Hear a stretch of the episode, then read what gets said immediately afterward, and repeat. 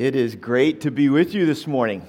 Great to be back here. And for those of you that might be new here at New Life, please rest assured if you come on a normal Sunday, you'll hear Pastor Rusty speaking. So don't let this traumatize you in any way if something is, uh, is alarming to you. So, but I am really glad to be back with you. My name's Chopper Wilson, Ken Wilson, whatever you prefer, either works. And I have the privilege of serving as the district coach for the Baptist General Conference of Canada. And we are thankful that New Life is a well engaged family member of the Baptist General Conference of Canada. Across this central district, we've got 22 churches, and they send their greetings. As they're meeting this morning, also in their faith communities, they send their greetings to you. And thankful for your presence in leadership in uh, financial support, and just engaging in the conference. So we're really thankful for that. I will give you just a real brief word of update regarding our national conference. And many of you here, or some of you here, may have um, partnered with the outreach ministry that's going on in Armenia, the discipleship training uh, um, school center that's going on there, and it's progressing. It's moving forward. This place where pastors from the region will come into this and they'll get some training and some relief and just some encouragement and then go back and serve in their areas. One thing over this fall that we went through was if you were there, you most likely connected with a young couple that had a couple of children. And uh, I won't use their names, but they were going back into Iran. They went back to reconnect with uh, the, the believers that are there. And while they were visiting, they were jailed. Uh, they took them and jailed them separately, and they've, they've held them. The wife was, we were able to, in working with other partners, able to negotiate the release of the wife so that she could come out and she returned back. But at this point, the husband is still uh, being retained in Iran. So please continue to pray for them. We're excited. We're thankful that she was returned, but we're praying also for his release and that things will move forward. So uh, we'll definitely keep you advised as that goes. But thank you for your partnership in that part of the country well as well as an outreach. Well, that's enough for an update. We're going to jump right into God's word this morning and uh, hopefully come away with some new insights or some encouragements uh, that we can take from his word. You know, I thought it was really interesting as I was talking with Pastor Rusty about the opportunity to come up and speak. He let me know that uh, in the new year, you'll be moving into a series on the first 11 chapters of the book of Genesis, the beginning. How did it all begin? And how did God uh, begin demonstrating his faithfulness in the very beginning? I thought, well, that's really interesting. As we are at this very important ending of the year, maybe I'll take, a to- take some time to talk about how it's all going to end. So uh, we're not going to go into Revelation. It's not going to be a doomsday or an apocalyptic, but you will see this theme is really going to be important for us this morning as we talk. How's it going to end? And what do we do as it comes to that? You know, it's a interesting Sunday, the last Sunday of the new year, right? And I'm sure everyone here probably is anticipating, okay, ridiculous parties, things that are going to go on, wild games, all that kind of stuff. Does anybody have anything planned for this evening? Anyone? No, and one or two. Okay, okay, it's a quiet community. I thought Lisa and I, you know, we're having some friends over and stuff, but we're at that point in life where it's like, you know what, maybe we'll just watch a broadcast from the East Coast to make sure that the new year got to Canada. Then we can go to bed in peace and wake up and see if it's here, you know. We, it's, it's sad, but we're kind of uh, to that point of saying, yeah, I think it'll still come. Anyway, hopefully you're looking forward to, but this, this day, marks across the world, right? The, marks this milestone of the passing of a year. And passing of time is something we are all dealing with. We all deal with passing time because it's a finite amount. It's not just a, okay, unlimited uh, flowing of time. No, it's, it's a fixed amount of time. We all have milestones throughout our year right? Of, oh, yeah, time is passing. Uh, we have anniversaries, we have birthdays. Everybody, no one's immune to it. Some of us choose not to celebrate those things, but it's a reality. It still counts. As a matter of fact, how many, of the, how many people in this room within the past 12 calendar months have experienced a birthday? Anybody? I didn't, I didn't say celebrate, experience. Right? We all, we all know what that day is. We have that day. That's something we all live with. we know that it's not going to go on forever. That is, unless you are this tech billionaire. Now, I'm not going to give you his name. I do have his name written down here. But because this is recorded, it could go anywhere, or because you could be distracted to Google him right now, I will just tell you if you're really interested, you can come to me after the service and I'll give you his name. But he has determined that he is going to do a biohack on life. Now, this person's a billionaire, right? Made his billions in the tech industry. And he has turned his attention, his sights now to biohacking life, by which he thinks he can extend life indefinitely. It, it's legit. He's, he's been engaged in this for over two years. And I'll tell you, as of the last reports, here's what his regiment includes in doing this. He's, he's investing a minimum of $2 million a year. Okay, so for me, oh, okay, that's serious numbers. Yeah, yeah, you could do something with $2 million a year. At present, he's taking over 111 pills, supplements, or injections per day in order to accomplish this biohack. He is connected with a team of, of experts that are assessing him physically and his health on a regular basis, hourly basis, and making adjustments to those supplements and things to optimize his experience. He's altered his, his sleep habits and everything, and I'm like, dude, if you're going to extend that forever, it doesn't sound enjoyable. You know, it, it doesn't sound like, wow, you get to you know, play basketball forever or, or pickleball, whatever you want to play. It doesn't sound like you could do that forever. That sounds like a pretty restricting regimen. But he's seriously committed to it. You can Google him and you can check his progress to see how he's doing. To me, I, I know it's a billionaire, but it sounds a little bit like a, a fruitcake, right? I mean, who would think that? And if you could, who would want that? But he's committed to it. The rest of us know there is, there is a closure time that's coming. The ending of time is certain, yet it's filled with uncertainty as to when it'll happen, how it's going to happen, what will be the elements that are a part of it. But God's word has something to say to us in the midst of all that. So this morning, we're going to go into the book of First Peter. You can begin turning there, it's toward the end of the Old Testament. And we're going to have a look at what Peter, the author, has to say about this passing of time and what we should be doing with it. So you can, you can be turning to 1 Peter chapter 4. So we're going to read, read through the first 11 verses and, and share some context. But before, before we get into those insights, I want to give you just a little bit of a bigger picture. Why is he writing this letter? Peter, the author, you know, it should be familiar to you. We hear a lot about Peter in the, New, in the Gospels right? Peter was that guy that was like, okay, good grief, Peter. Are you opening your mouth again? He was so sporadic. He was so impulsive, almost always saying or doing the wrong thing and getting himself in trouble, getting reprimanded by Jesus himself, right? This, it, that's the Peter. That's the Peter writing this book. By this point in his life, though, Peter has become an anchor for the church, a pillar for the church. He has been speaking to the brothers and sisters in all of their different communities and encouraging them. He's a contemporary with the Apostle Paul. He was one of the apostles, and ultimately, his life was taken because of his holding to Jesus Christ. This book was written in 63 64 AD, which may not sound like much, but in bigger context, Rome was burnt in 64. Okay? And you know, after Nero burned Rome, the intensity on the Christians was just unleashed. The, it's like open season because Nero was blaming the Christians. It's the Christians who burned Rome, even though there's really no evidence of that. Most likely, he himself orchestrated the burning, but that happened. 65 AD, Peter himself was martyred. So, this is right at the, the, at the, the ending of Peter's life that this book is written. He's writing it to a group of believers. This is not a, a letter that was written and saying, okay, I'm going to send it to this town. It stays in this town with this specific church and this group of believers. No, he addresses, I'm sending this to the believers that are dispersed in Asia Minor. For us, that's modern day Turkey. That's quite a ways from Jerusalem, quite a ways from Rome. They're, they're out there. They had been dispersed because they claimed to follow Jesus Christ.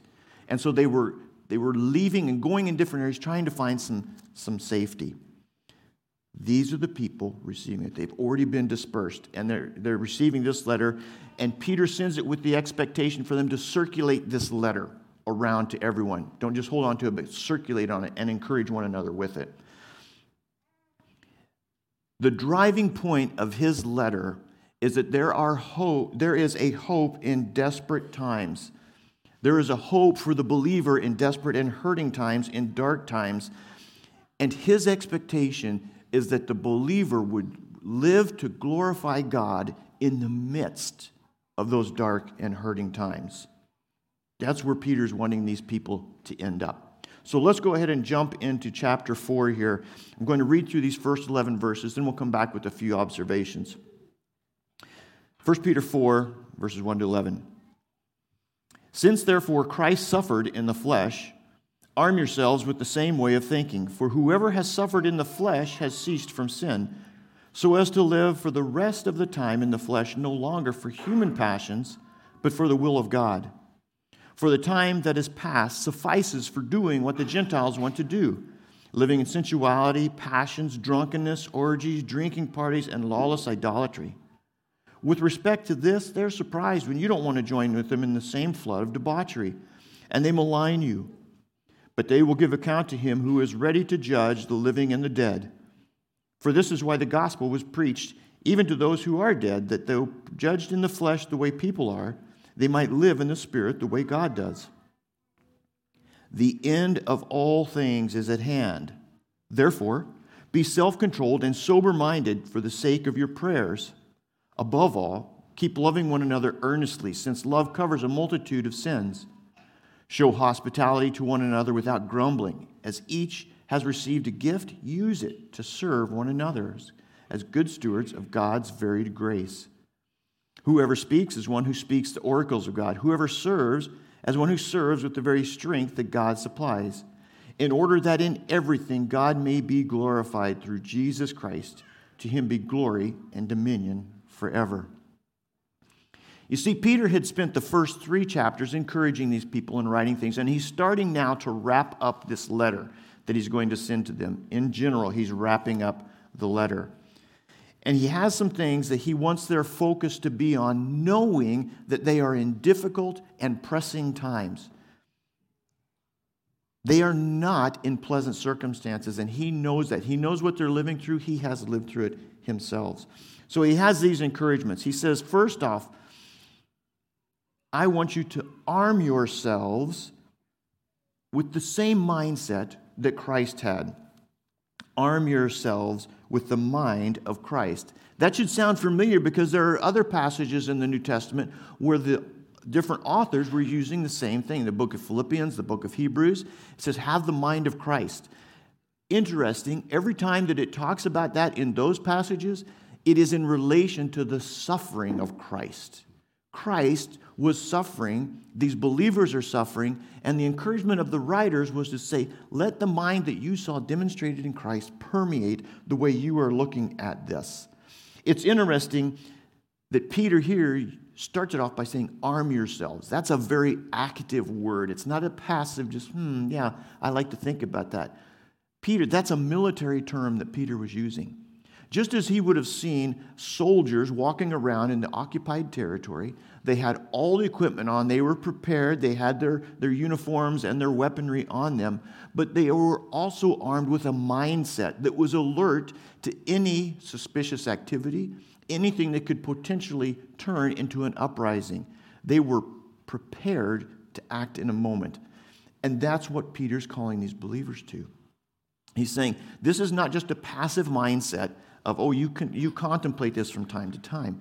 It's an active mindset that should be overwhelming you. And to be clear, it's the mindset that Christ demonstrated while he was suffering. This is the mindset that Peter's calling them to. He says it right there. Just as Christ suffered, he knows that they are suffering. These brothers and sisters, these people that he knew, he knows they're suffering, and he wants them to hold in mind with them the same mind that had Christ had. When you think about that, Peter of all people, had a front row seat to what that looked like.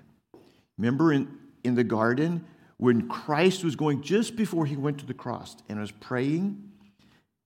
Peter was there. Peter was one of the three close enough to hear what Christ was saying. Peter would have understood this is where Christ was saying, if, if this cup can pass, I'll take that route. But if it cannot pass, I accept this as your work. Be glorified in me. That's what Christ was praying. That's what Peter, I, it's undoubted that his mind had to go back to that. When he says, behave the way Christ behaved when he was suffering, he had to be thinking of those exact words, those thoughts. It's really interesting here that Peter moves on and he says, I want you to live the rest of your time in the flesh, no longer for human passions, but for God's will. I want you to live the rest of your time to accomplish God's will. That's something that's relevant for each and every one of us here.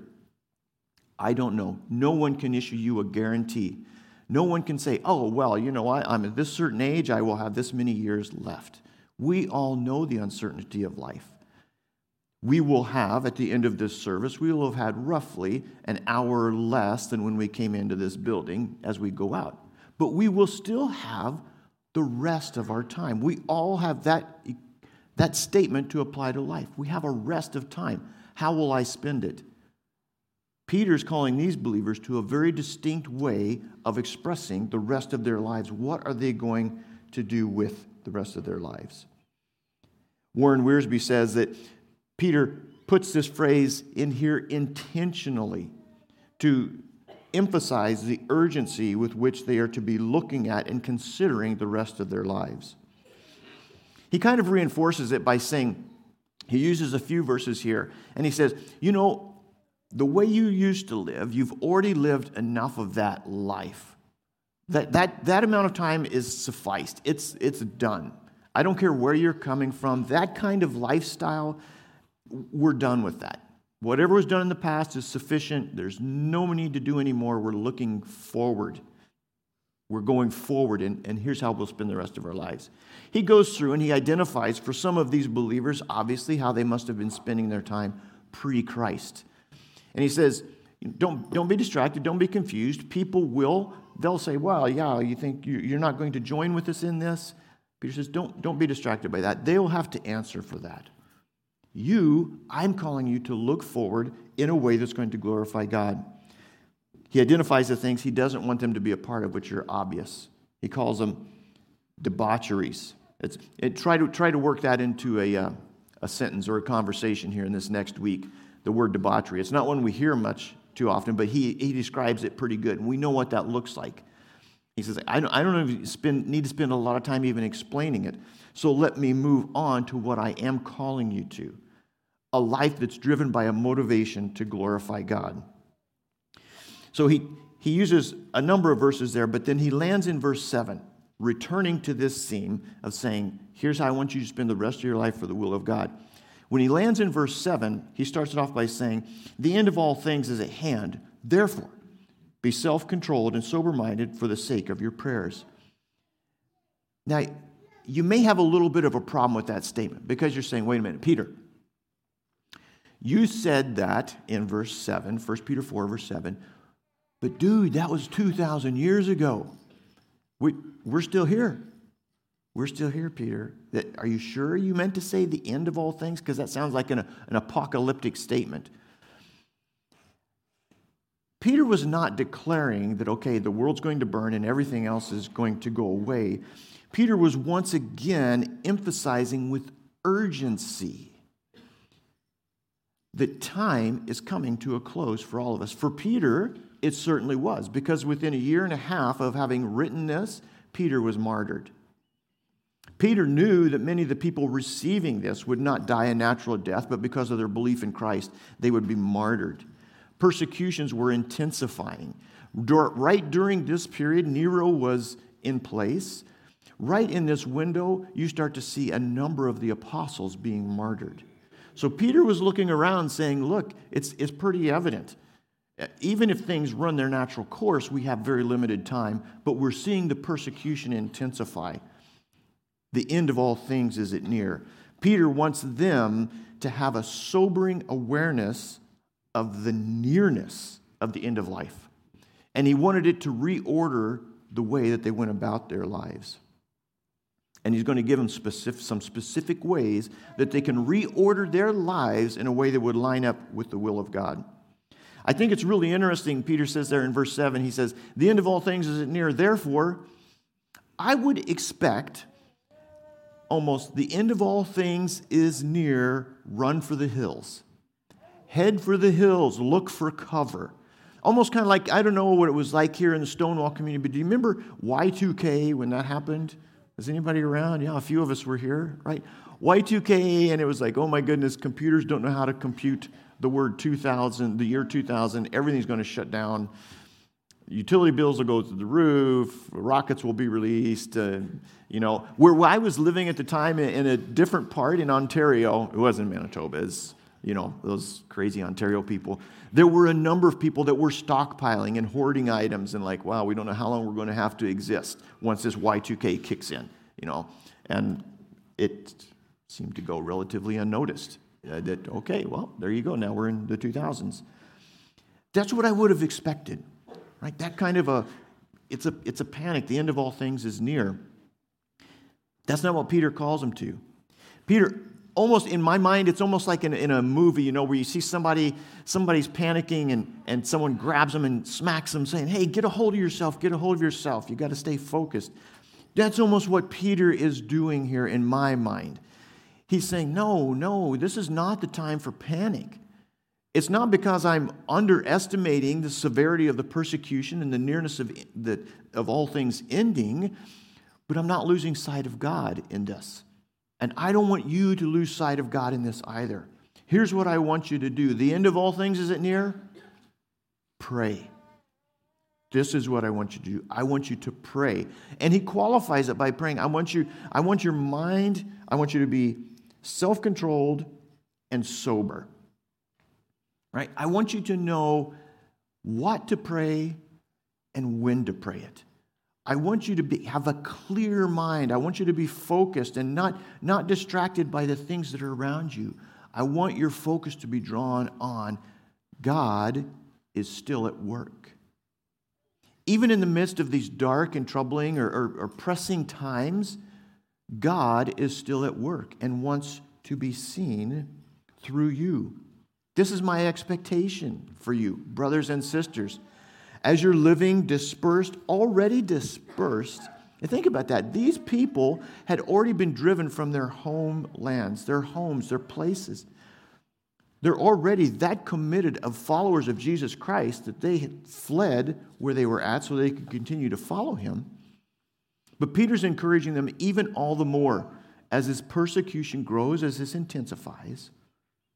What I want you to do with the rest of your time, however much that is, Stop and pray clearly and in a focused way. Not, not a foxhole prayer like, God, if this just goes away, I'll, I'll follow you, I'll do whatever you have to do. Not that kind of a prayer. Peter's saying, I want you to be clear minded, I want you to be sober. I want you to be sober means I, I want you to be free from intoxicating influences. Whatever else might be influencing you to say that, wow, this is marginal. God, I think this is slipping out of his control. I'm going to need to do something different.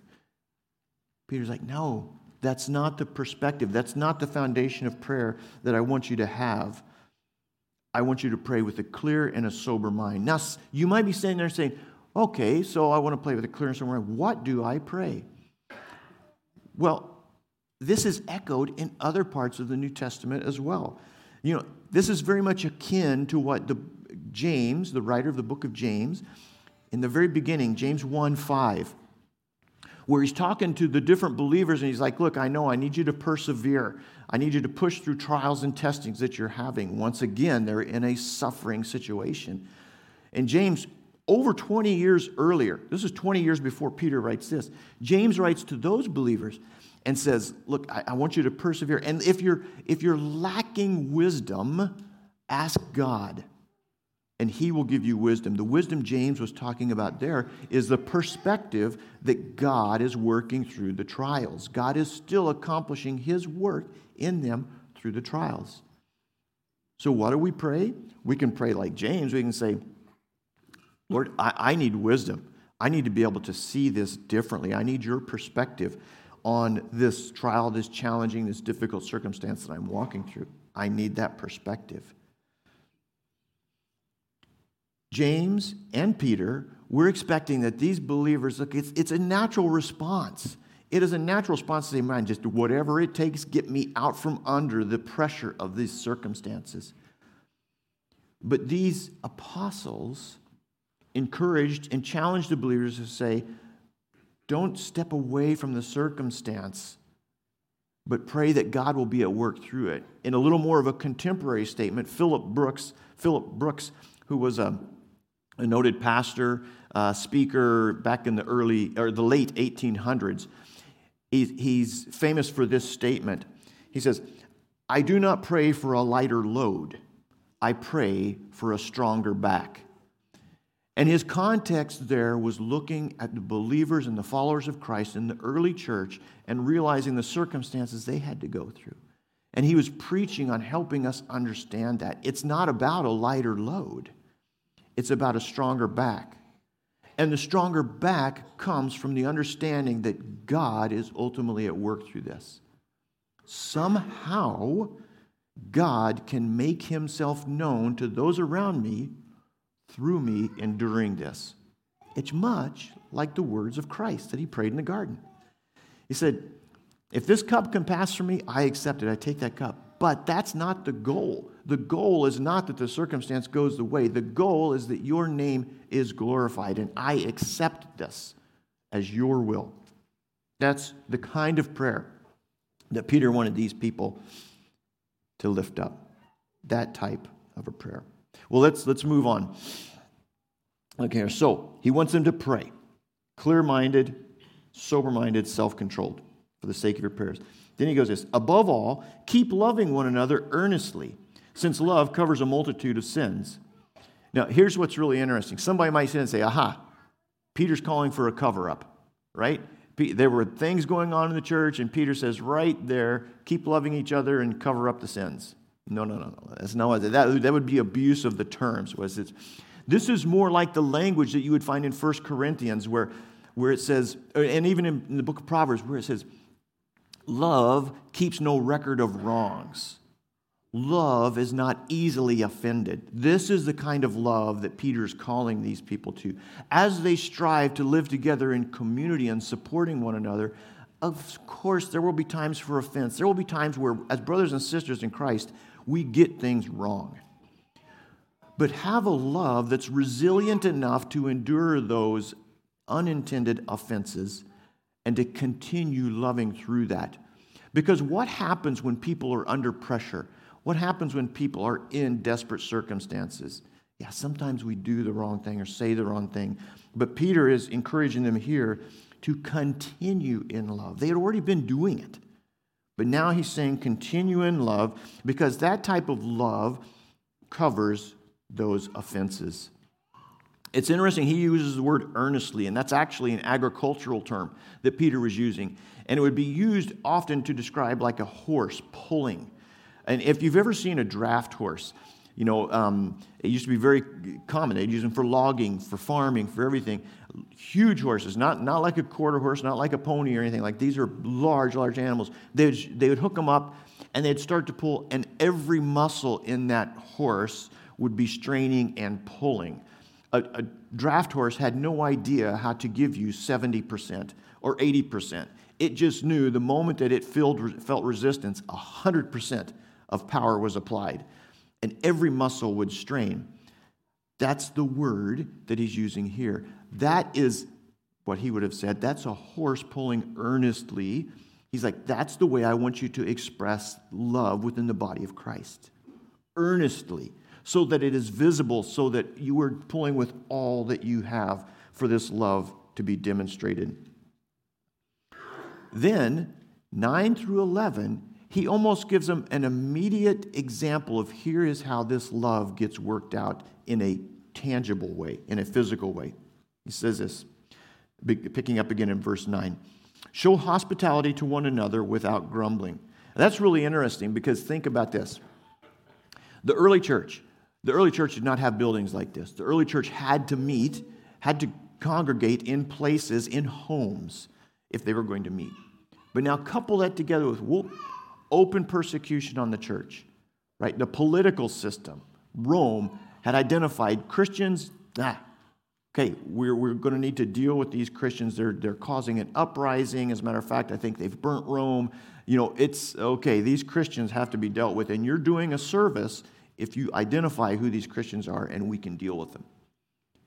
With that overlay, would you be willing to say, hey, I'll, I'll welcome some, uh, some believers into my house so that the community of Stonewall would know, oh, that, that happens to be a pocket of Christians meeting there? I don't, I don't think so. Peter says, don't abandon that. Continue to show hospitality. Reach out, extend hospitality to the brothers and sisters, and do it without grumbling. Welcome them into your homes. As each of you has received a gift, use it to serve one another as good stewards of God's varied grace. As good stewards of God's varied grace. He's making it evident here. This is not because I am a great and wonderful person and I bring something unique to this community. No, it's God working through me. The concept of steward was very prevalent in this day. It's not so much around now. But the concept of steward was I know that I don't own these things. Like if, if I'm investing something for a friend, it's like, well, this isn't really my money to invest, it's his. I can't just do whatever I want with it. I have to return an interest to him. I'm stewarding that. That's an understanding of steward, and that's what Peter's calling these people to. It's like, look, this gifting's been given to you by God for his community. So it's relevant for you as an individual. You need to be contributing but also the community of Christ receives something when I step in and serve in that. I am an opportunity for God's grace to be demonstrated uniquely in this community. I am a unique opportunity for God's grace in this community. That applies to each one of us. There's something about God's grace that He wants to demonstrate through you, through me, to the other brothers and sisters around that isn't going to be demonstrated through someone else. It's going to come through you. There was significance for the individual and for the community. This is what Peter wants them to understand. When the pressures come, it's not the time to disengage and to pull back. It's not the time to look after your own interests you should be praying, praying specifically that God will continue to work through you, that He will be glorified. Remember, that's way, way back in the beginning of this passage, was that's what he said. He said, live the rest of your lives for the will of God. Pray that you'll see how to do that. Live your life in a way that you'll, you'll be demonstrating that to one another. He gives a couple examples of if you're speaking, do it to one who speaks the oracle of God. If you're serving, serve with the strength that God supplies in order that in everything God may be glorified through Jesus Christ. To him belong glory, dominion forever and ever. Peter understood that in the midst of challenging circumstances, our natural response, our natural reaction would be to withdraw, would be to, how can I look after my own interests? What can I do here? And he knows that does not bring glory to God. His expectation is that you live all of your life in a way that brings glory to God, even in the dark, challenging, and difficult times. There's a, uh, is anyone here familiar with Latin or any fluent in Latin? Is anyone fluent in Latin? Okay, good. I'm going to try this phrase and no one will know if it's right or wrong. But this was a, a phrase, it was a Benedictine monk motto. The monks used this Ut in omnibus glorificetur Deus. Okay, that was precisely accurate. And what that meant was so that in all things God may be glorified. Now, they were serious about it, right? They were serious. They, they withdrew from society. They were like, in everything I do, glorify it. There's one really powerful example of this, and it's in a, um, a monastery that's still operating, still working today, but it was started back in the medieval ages, and it's just outside of Vienna, Austria. I, I won't try to say the name of it because it, it's very, very close to some swear words, and if I get that wrong, everybody here is distracted. So I won't say the name, you, you, I can show you how it's written.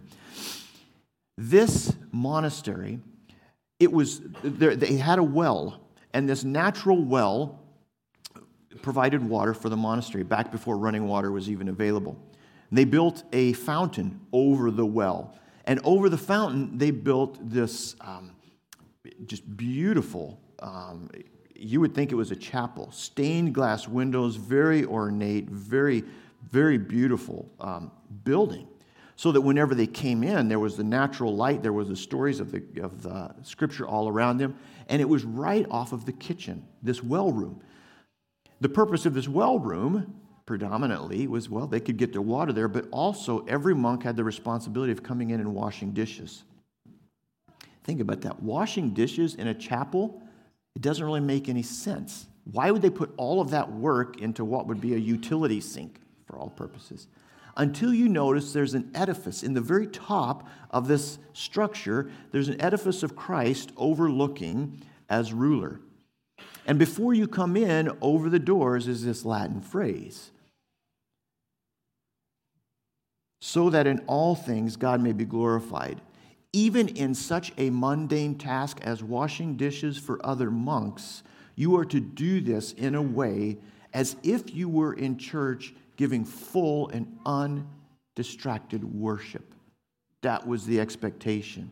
That's a powerful example of a very mundane thing that we, we just go through, but they say, even in that, God is to be glorified.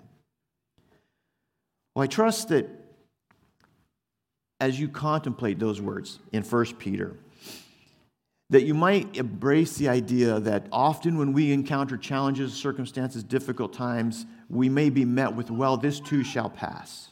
Right? This too shall pass. This, this won't stay around long. Time is passing. It will go, and this will go into the past. That's not what Peter is wanting his people to do. Peter is wanting them to embrace it and saying, not this too shall pass, rather, this is the path in which God can be glorified in my life. Am I praying in that way and am I acting that way? So, with the rest of our time, are we in prayer? Prayer that God will be seen through us and that His will be, be done through us. Are we loving one another fervently, earnestly, and practically? And are we serving in a capacity in which others recognize that is not natural, but that is because God is at work in me, even in the midst of challenging circumstances? Let's pray. Father, thank you for your word. Thank you for your challenges that are there. And Lord, as we look forward to this coming year, you know what is at hand for us. Help us to see every opportunity in a way in which you may be glorified through our lives, through our circumstances, and may be a vivid demonstration to this community when we live that out in an attempt to glorify your name. In Jesus' name we pray. Amen.